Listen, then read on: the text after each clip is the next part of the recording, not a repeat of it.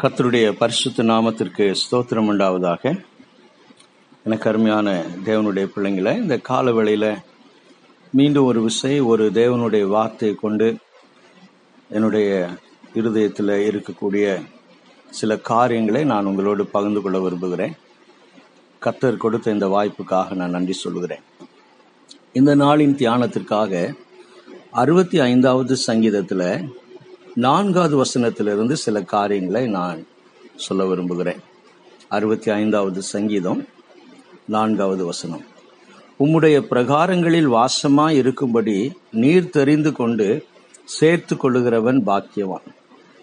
உம்முடைய பரிசுத்த ஆலயமாகிய உமது வீட்டின் நன்மையால் திருப்தி ஆவோம் கிருபிலாண்டவரே இந்த வார்த்தைகளை நாங்கள் புரிந்து கொள்வதற்கு தேவனாகிய கத்திரங்களுக்கு உதவி செய்யும்படி ஆட்சேபிக்கிறோம் இயேசு கிறிஸ்து நாமத்தினாலே செபிக்கிறோம் எங்கள் ஜீவனுள்ள நல்ல பிதாவே. ஆமை சில வருடங்களுக்கு முன்பதாக நான் ஒரு அமெரிக்க தேசத்தை சேர்ந்த ஒரு ஊழியக்காரருக்கு மொழியாக்கம் செய்து கொண்டிருந்தேன்.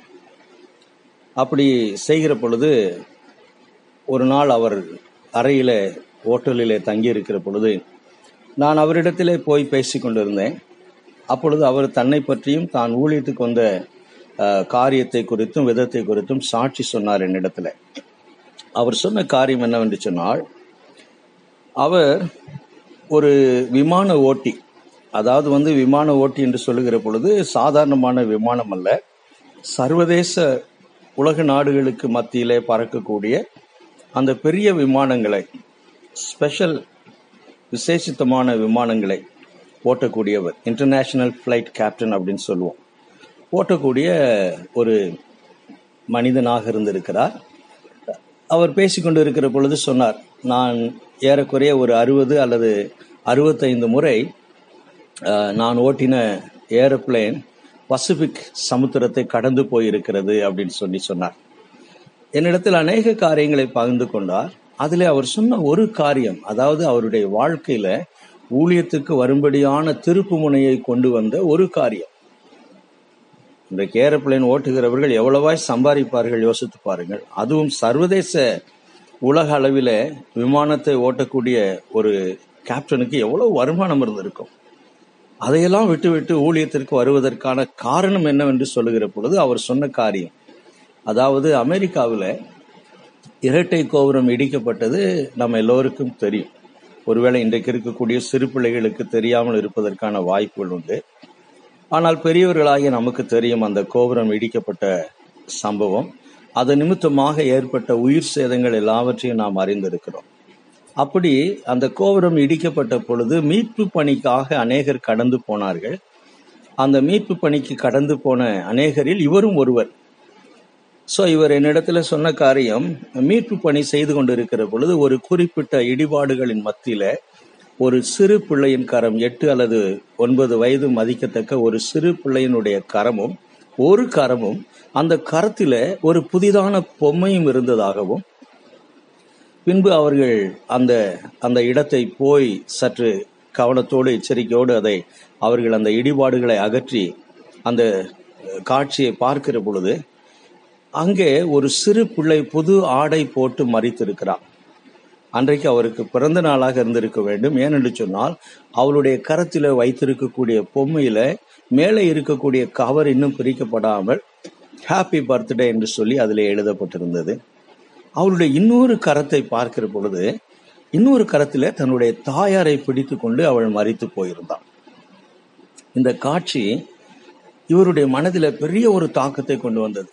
ஒரு கரத்தில் பிறந்த நாளுக்கென்று தனது தாயார் வாங்கி கொடுத்த பொம்மையும் இன்னொரு கரத்துல மறிக்கும் தருவாயிலும் கூட மிகவும் விருப்பமாய் பிடித்து கொண்டிருக்கிற தன்னுடைய தாயின் கரம். இந்த இரண்டையும் பார்த்த பிறகுதான் அவர் தன்னுடைய வாழ்க்கையை அவர் ஒரு பாரம்பரிய கிறிஸ்தவனாக இருந்தவர் என்றும் தன்னுடைய வாழ்க்கையை தேவனுக்கு ஒப்பு கொடுத்து ஊழியத்திற்கு வந்தவர் என்று சொல்லும் என்னிடத்தில் பேசிக் கொண்டிருந்தார். இதை கேட்கிற அருமையான தேவனுடைய பிள்ளைங்களை இந்த கால வெளியில யோசித்து பாருங்கள். இந்த வார்த்தையிலே தேவ மனுஷனாகிய தாவிது இங்கே அவன் ராஜாவாக இருக்கிறான். அவனிடத்தில் அநேக ஸ்லாக்கியங்கள் இருக்கிறது இருக்கிறது. அநேக பூமிக்குரிய ஆசீர்வாதங்கள் இருக்கிறது அரண்மனை இருக்கிறது அரண்மனை வாழ்க்கை இருக்கிறது. ஒரு ராஜாவுக்கே உரிய அநேக விதமான பூமிக்குரிய ஆசீர்வாதங்கள் அவனிடத்துல இருக்கிறது. ஆனாலும் கூட அவன் இங்கே தன்னுடைய வாழ்க்கையில இருக்கக்கூடிய ஒரு காரியத்தை அவன் பாக்கியம் அல்லது ஆசீர்வாதம் என்று சொல்லுகிறான் நாம் தமிழில பாக்கியவான்கள் என்று சொல்லி வாசிக்கக்கூடிய வார்த்தை ஆங்கிலத்தில் blessed பர்சன் அப்படின்னு சொல்லி போட்டிருக்கோம். ஆசீர்வதிக்கப்பட்ட மனிதர்கள் என்று சொல்லி. இங்கே தாவிது சொல்லுகிற பொழுது அவன் ஒரு காரியத்தை தன்னுடைய வாழ்க்கையில விலையேற பெற்றதாக ஒரு ஆசீர்வாதமாக அவன் கருதுகிறான். எப்படி அந்த சிறு பிள்ளை மறிக்கிற தருவாயிலும் கூட ஒரு கரத்திலே தன்னுடைய தாயாரையும் இன்னொரு கரத்திலே தன் தாய் அவளுக்கு வாங்கி கொடுத்த அந்த பொம்மையையும் அவள் மதிப்புள்ளது என்று சொல்லி கருதி மிகவும் பிரியத்தோடு அதை பெரிய ஆசீர்வாதம் என்று சொல்லி கருதி எப்படி அந்த பிள்ளை பிடித்து கொண்டிருந்தாலோ அதே போல இங்கே தாவிது ராஜா தன்னுடைய வாழ்க்கையில ஒரு காரியத்தை அவன் வைத்திருக்கிறபடியினாலே ஒரு ஸ்லாக்கியத்தை அவன் பெற்றிருக்கிறபடியினாலே அவன் பாக்கியவான் அல்லது ஆசீர்வதிக்கப்பட்ட மனிதன் என்று அவன் சொல்லுகிறான். அது என்ன என்று சொல்லி பார்க்கிற பொழுது இங்கே நான் வாசித்த வசனத்துல உம்முடைய பிரகாரங்களில் வாசமாய் இருக்கும்படி உம்முடைய பரிசுத்த ஆலமா ஆலயமாகி உமது வீட்டு. சோ உம்முடைய பிரகாரம் உம்முடைய வீடு உம்முடைய ஆலயம் இதில் தங்கி இருக்கக்கூடிய ஸ்லாக்கியத்தை பெற்றவர்கள் பாக்கியவான்கள். இங்கே கடந்து போய் தேவனுடைய சமூகத்துல இழைப்பாறக்கூடிய தங்கக்கூடிய ஸ்லாக்கியத்தை பெற்றவர்கள் பாக்கியவான்கள் ஆசீர்வதிக்கப்பட்டவர்கள் என்று சொல்லி அவன் இதை ஒரு பெரிய ஆசீர்வாதமாக ஒரு பெரிய ஒரு ஒரு கனமான காரியமாக அவன் கருதுகிறான். இதிலே அவன் மகிழ்ச்சியாக இருக்கிறான். இதுக்கு அவன் முக்கியத்துவம் கொடுக்கிறான். இங்கே உம்முடைய பிரகாரம் உம்முடைய வீடு உம்முடைய ஆலயம் என்று சொல்லுகிற பொழுது அது தேவனுடைய பிரசன்னத்தை வெளிப்படுத்துகிறது. பழைய ஏற்பாட்டில் தேவனுடைய பிரசன்னத்தை அது வெளிப்படுத்துகிறது. இன்றைக்கு நமக்கு இருக்கக்கூடிய அநேக சிலாக்கியங்கள் இன்றைக்கு வேத வசனத்தின் வெளிச்சத்திலே நமக்கு இருக்கக்கூடிய அநேக வெளிப்பாடுகள் இந்த தேவ மனுஷனுக்கு அந்த நாளிலே கிடையாது. ஆனால் கத்தருடைய பிரகாரம் என்று சொல்லுகிற பொழுது உம்முடைய வீடு என்று சொல்லுகிற பொழுது நிச்சயமாக அவன் ஆசிரிப்பு கூடாரத்தை பற்றி தான் இங்கே சொல்லி இருக்க வேண்டும். ஏனென்று சொன்னால் இது தாவிதின் சங்கீதம் என்று சொல்லி மேலே போடப்பட்டிருக்கிறது. தாவிதனுடைய நாட்களிலே ஆலயம் கட்டப்படவில்லை. நான் இதை ஏன் சொல்லுகிறேன் என்று சொல்லி பார்ப்பீர்கள் என்றால் சாலமனுடைய நாட்களிலே மகிமையான ஆலயம் கட்டப்பட்டது. மிகவும் பிரம்மாண்டமான ஆலயம் கட்டப்பட்டது. பொன்னினால் வைரத்தினால் விலையேற பெற்ற மரங்களினால் மிகப்பெரிய ஆலயம் சாலமோனுடைய நாட்களிலே கட்டப்பட்டது. அப்படி அந்த ஆலயத்துக்குள்ளாக ஒருவேளை தாவிது அங்கே இருக்கக்கூடிய அந்த அமைப்பை பார்த்து கட்டிடங்களை பார்த்து அவன் இது எனக்கு சந்தோஷமாய் இருக்கிறது அல்லது இந்த இடத்திற்கு நான் வந்தபடியினாலே நான் மிகவும் ஆசீர்வாதமாய் கருதுகிறேன் நான் ஆசீர்வதிக்கப்பட்டவன் என்று சொல்லி கருதுகிறேன் என்று ஒருவேளை தாவிது சொல்லி இருப்பான் என்றால் அது ஒரு விதத்தில் ஏற்றுக்கொள்ளக்கூடிய காரியம். இன்றைக்கு உலக பிரகாரமா யோசிக்கிற பொழுது சில இடங்களுக்கு போறபடினாலே சில இடங்களை நாம் பார்க்கிறபடினாலே சில சுற்றுலா ஸ்தலங்களுக்கு போறபடினாலே சில புண்ணிய ஸ்தலங்களுக்கு நாம் போறபடினாலே நாம் இதை பெரிய ஆசீர்வாதமாக ஒரு பெரிய ஸ்லாக்கியமாக நாம் கருதுகிறோம்.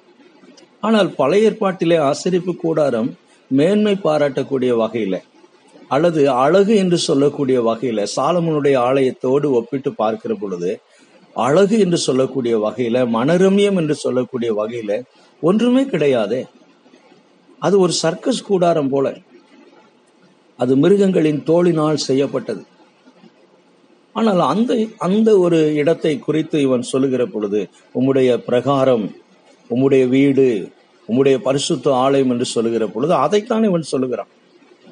ஆக ஆசரிப்பு கூடாரத்திலே மேன்மை பாராட்டுவதற்கு என்ன இருக்கிறது என்று சொல்லி பார்ப்போம் என்றால் சால்மன் கட்டின ஆலயத்தில் இருந்த அந்த மகிமையான ஆலயத்திலே இருந்த அதே தேவனுடைய பிரசன்னம் இந்த சாதாரணமாய் காணப்பட்ட ஆசரிப்பு கூடாரத்திற்குள்ளாகவும் இருந்தது. உடன்படிக்கை பெட்டி இருந்தது. இந்த உடன்படிக்கை பெட்டிக்குள்ளாக மேலே தேவனுடைய பிரசன்னம் இருந்தது.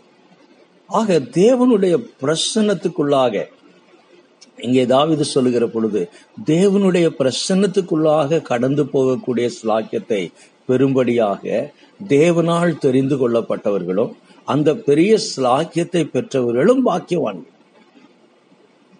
இங்கே நான் தேவனால் தெரிந்து கொள்ளப்பட்டிருக்கிறேன். இந்த பெரிய ஆசீர்வாதத்திற்கு இந்த பெரிய மகிழ்ச்சிக்கு இந்த பெரிய நம்பிக்கைக்கு அவன் தேவனால் தெரிந்து கொள்ளப்பட்டவன். தேவ சமூகத்திலே வரக்கூடிய ஸ்லாக்கியத்தை பெற்றிருக்கிறான். அது நிமித்தமாக அவன் மகிழ்ச்சி அடைகிறான். அதை அதை கனமுள்ளதாக கருதுகிறான். அதுல இருக்கக்கூடிய சந்தோஷத்தை நன்மையை குறித்து பேசுகிறான். ஒருவேளை இங்கே இங்கே என்ன நன்மை இருக்கும்? ஆசரிப்பு கூடாரத்தில் என்ன நன்மை இருக்கும்? ஆசரிப்பு கூடாரத்தில் என்ன புசிக்கக்கூடிய ருசிக்கக்கூடிய வகையில உம்முடைய நன்மையால் உம்முடைய வீட்டின் நன்மையால் திருப்தி ஆவார்கள் என்று சொல்லுகிற பொழுது இங்கே எந்த விதமான நன்மை இருக்கும்? இங்கே நாம் தான் போய் பழி செலுத்த வேண்டும். நாம் தான் காணிக்கைகளை கொண்டு போக வேண்டும்.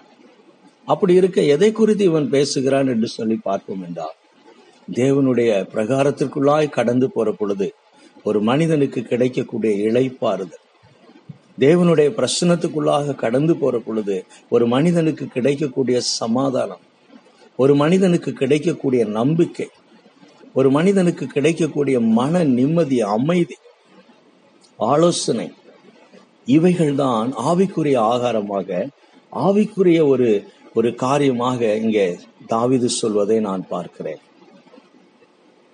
இந்த கால வேளையில இதை கேட்டுக்கொண்டு இருக்கிற அருமையான தேவனுடைய பிள்ளைங்களை இ- நாம் ஒருவேளை தாவிதை போல இந்த சங்கீதத்திலே தாவித அரசனா இருக்கிறபடினால அவனுக்கு பூமிக்குரிய அநேக ஆசீர்வாதங்கள் சிலாக்கியங்கள் இருந்தது. ஆனாலும் அதை குறித்து அவன் அவன் பெரிதாக எண்ணவில்லை. அதை பெரிய ஆசீர்வாதமாக பாக்கியமாக அவன் கருதவும் இல்லை. ஒருவேளை இந்த கால வேளையில தாவீதை போல நமக்கு பூமிக்குரிய அநேக ஆசீர்வாதங்களை அநேக சிலாக்கியங்களை கத்தர் கொடுத்திருப்பாரே என்றால் சந்தோஷம். தேவனுக்கு நன்றி சொல்வோம்.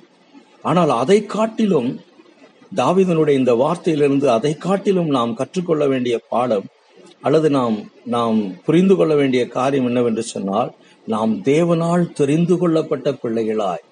அவருடைய பிரசனத்துக்குள்ளாக கடந்து போகக்கூடிய அந்த ஸ்லாக்கியத்தை பெற்ற பிள்ளைகளாய் நாம் இருப்போமே என்றால் அந்த நிச்சயத்தோடு இருப்போமே என்றால் நாம் தான் பாக்கியவான்கள் நாம் தான் ஆசீர்வதிக்கப்பட்டவர்கள். ஒருவேளை அந்த கூட்டத்து ஜனத்தை நீங்கள் சேர்ந்தவர்களாக இருப்பீர்கள் என்றால் இந்த காலவெளியில கத்தருக்கு நன்றி சொல்லுங்கள். ஒருவேளை உலக பிரகாரமான மற்ற ஜனங்களிடத்துல இருக்கக்கூடிய உலக ஜனங்களிடத்துல இருக்கக்கூடிய அநேக ஆசீர்வாதங்கள் ஒருவேளை உங்களை சுற்றி இருக்கக்கூடிய ஜனங்கள் அக்கம் பக்கத்தில் இருக்கக்கூடிய ஜனங்கள் உங்களை காட்டிலும் பெரிய வீடுகளில் இருக்கலாம். உங்களை காட்டிலும் பெரிய வாகனங்களை அவர்கள் வைத்திருக்கலாம். உங்களை காட்டிலும் பெரிய ஆசீர்வாதங்கள் பூமிக்குரிய ஆசீர்வாதங்கள் அவர்களுக்குள்ளாக இருக்கலாம். ஒருவேளை அவர்களிடத்தில் இருக்கக்கூடிய இந்த அநேக விதமான ஆசீர்வாதங்கள் உ- உங்களிடத்தில் இல்லையே என்று சொல்லி நீங்கள் கவலைப்படாதபடி நீங்கள் வேதனைப்படாதபடி நீங்கள் மனசஞ்சலப்படாதபடி நீங்கள் தேவனால் தெரிந்து கொள்ளப்பட்ட பிள்ளைகளாய் இருக்கிற பட்சத்துல அதற்காக கத்தருக்கு நாம் நன்றி சொல்வோம். இங்கே தாவிது சொல்லுகிறான் கத்தாவே உம்முடைய பிரசன்னம் உம்முடைய ஆலயம் உம்முடைய வீடு அங்கே எனக்கு இருக்கக்கூடிய இளைப்பாறுதல் அங்கே இருக்கக்கூடிய சமாதானம் அது எனக்கு போதுமாண்டவரே அதுவே எனக்கு இந்த பூமியிலும் எனக்கு மனமகிழ்ச்சியை கொடுக்கும் எனக்கு நித்தியத்திலும் எனக்கு எனக்கு ஆசீர்வாதத்தை கொடுக்கும் என்று சொல்வதை நான் பார்க்கிறேன். இந்த கால வேளையில நாம் யோசித்து பார்ப்போம். நாம் யோசித்து பார்ப்போம். இன்றைக்கு உலகத்து உலகத்தில் அநேக ஜனங்கள் கவலையோடு துக்கத்தோடு கண்ணீரோடு வேதனையோடு இருப்பதற்கு காரணம் என்ன? திருப்தி இல்லாத ஒரு தன்மை. என்னிடத்தில் அது இல்லை இது இல்லை ஆண்டவர் எனக்கு அதை கொடுக்கவில்லை இதை கொடுக்கவில்லை என்று ஒரு திருப்தி இல்லாத தன்மையோடு இருக்கக்கூடிய ஜனங்களை பார்க்கிறோம். ஆனால் வேதம் சொல்லுகிறது கர்த்தர் நம்முடைய தேவைகளை சந்திக்கிறவர். நம்முடைய தேவைகளை அறிந்திருக்கிறவர். நாம் அவரால் தெரிந்து கொள்ளப்பட்ட பிள்ளைகளாய் இருப்போம் என்றால் நாம் அவரை அண்டிக் கொள்ளக்கூடிய பற்றி கொள்ளக்கூடிய பிள்ளைகளாய் இருப்போம் என்றால் ஒரு தாய் தகப்பன்மார் தன்னுடைய பிள்ளைகளுக்கு எப்படி திட்டமிடுகிறார்களோ அதே போல நம்முடைய தேவன் நமக்காக திட்டமிடுகிறார். ஆகையினாலே நாம் மகிழ்ச்சி அடைய வேண்டும் நாம் சந்தோஷம் அடைய வேண்டும். பவுலடிகளார் சொன்னார் நான் என்ன சூழ்நிலையில் இருந்தாலும் மனரமியமாய் இருக்க கற்றுக்கொண்டேன் என்று சொல்லி.